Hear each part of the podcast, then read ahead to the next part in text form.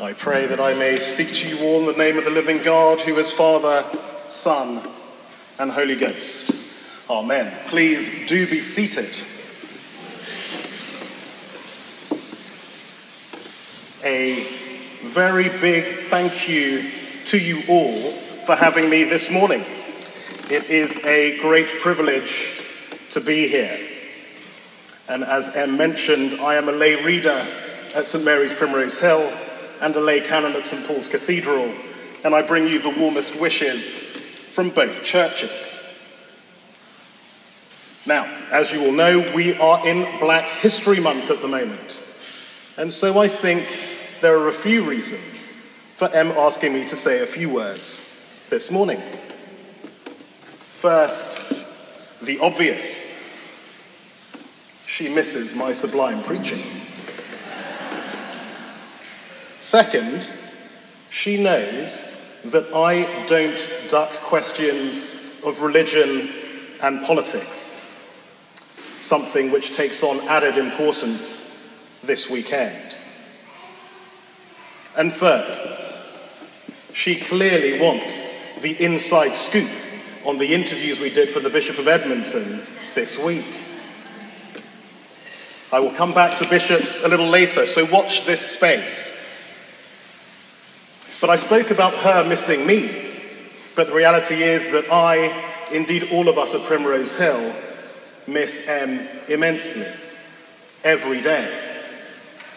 Not just the self evident in terms of the energy, the joy, or the fact that if any priest in the Church of England sings the Eucharistic prayer better than her, I need to hear them.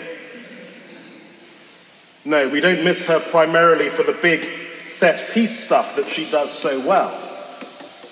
But we miss her, I miss her, for the little bits. The quiet companionship.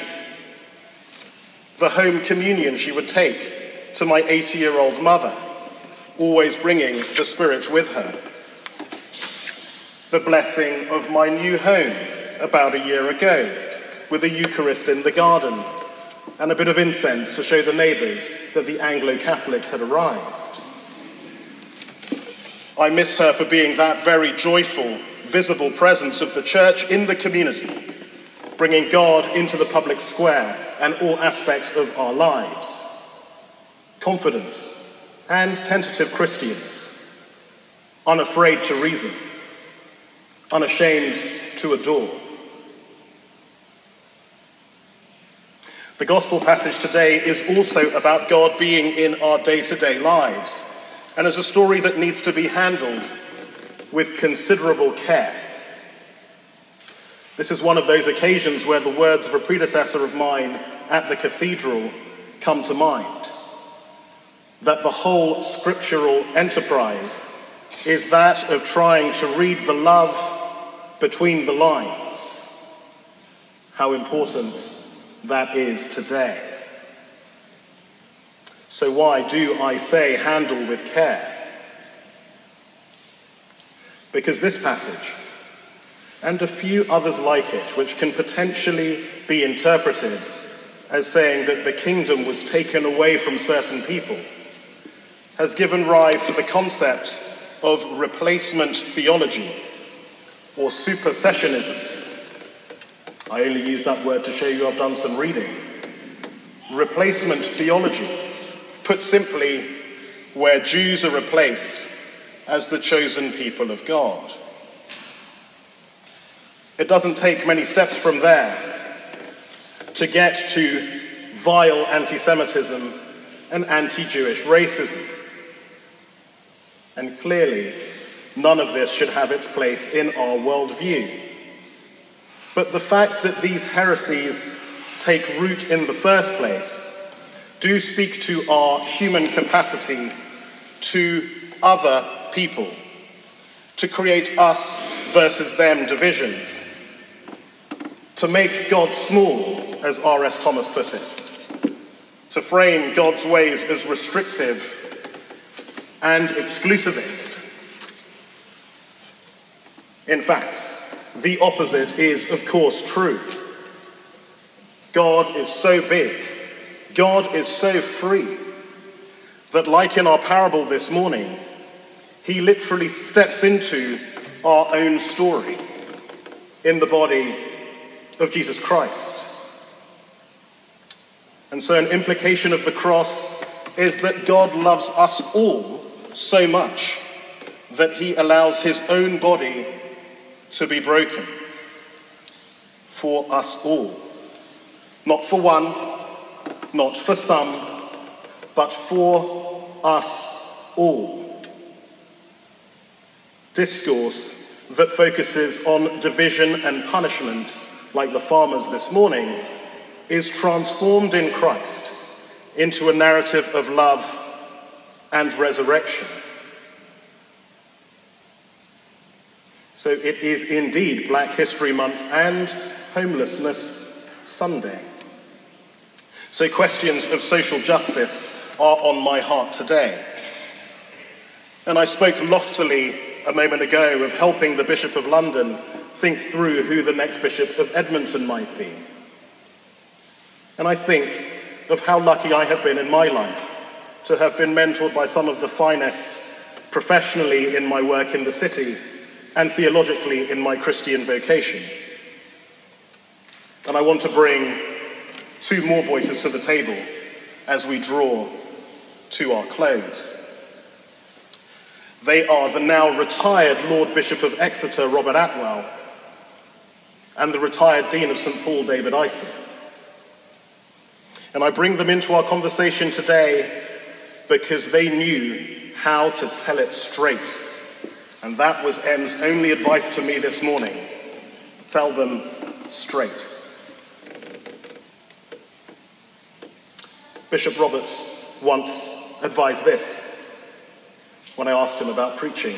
He said, Clem, whenever you are preaching on social justice, never, ever, ever preach a gospel of pulling yourself up by your own bootstraps. All that you have, all that we have in this life is grace and gift.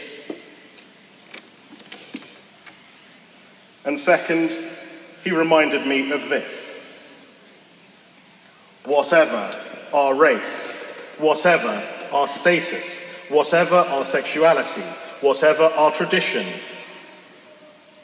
the essence of the Christian gospel can be summed up in three key words God loves you. God loves you. Whether in our highest highs or lowest lows, God loves you. From our birth to when our eyes close in death, God loves you. The love of God is not qualified, it is universal. That is our hope. That is our belief. The Dean was equally emphatic and said this in his valedictory sermon words that I can never forget. He said, Whether you are Jew or Gentile, or Roma or Russian, or Afghan or American, or slave or free, or billionaire or banker, or politician or protester, or black or white, or male or female, or gay or transgender, or evangelical or liberal or Catholic, or religious or agnostic, or in prison or with mental health issues. All of us are one in Jesus Christ. God loves you. So let me close by saying this. And I do like to preach away from home because it enables me to proclaim the Holy Gospel in all of its universalist beauty.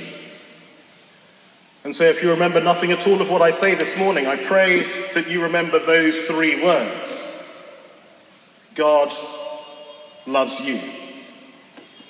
And may this bring all of our theology, all of our politics, and all of our practice.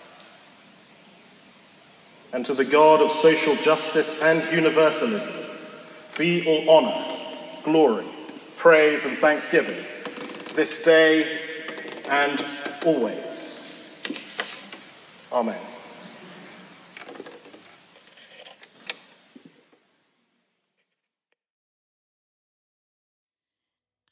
can it be that I should gain an interest in the Saviour's blood? Died he for me who caused his pain, for me who him to death.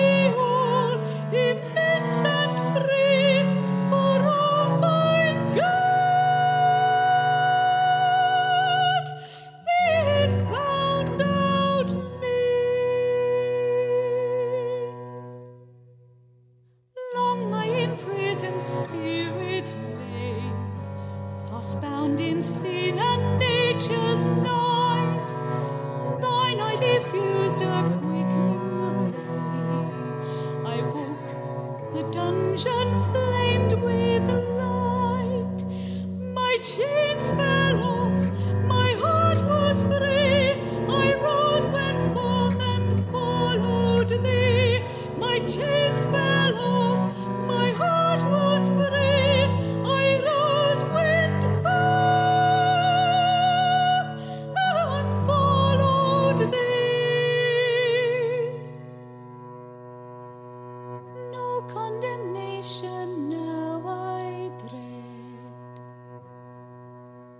Jesus, and all in him is mine.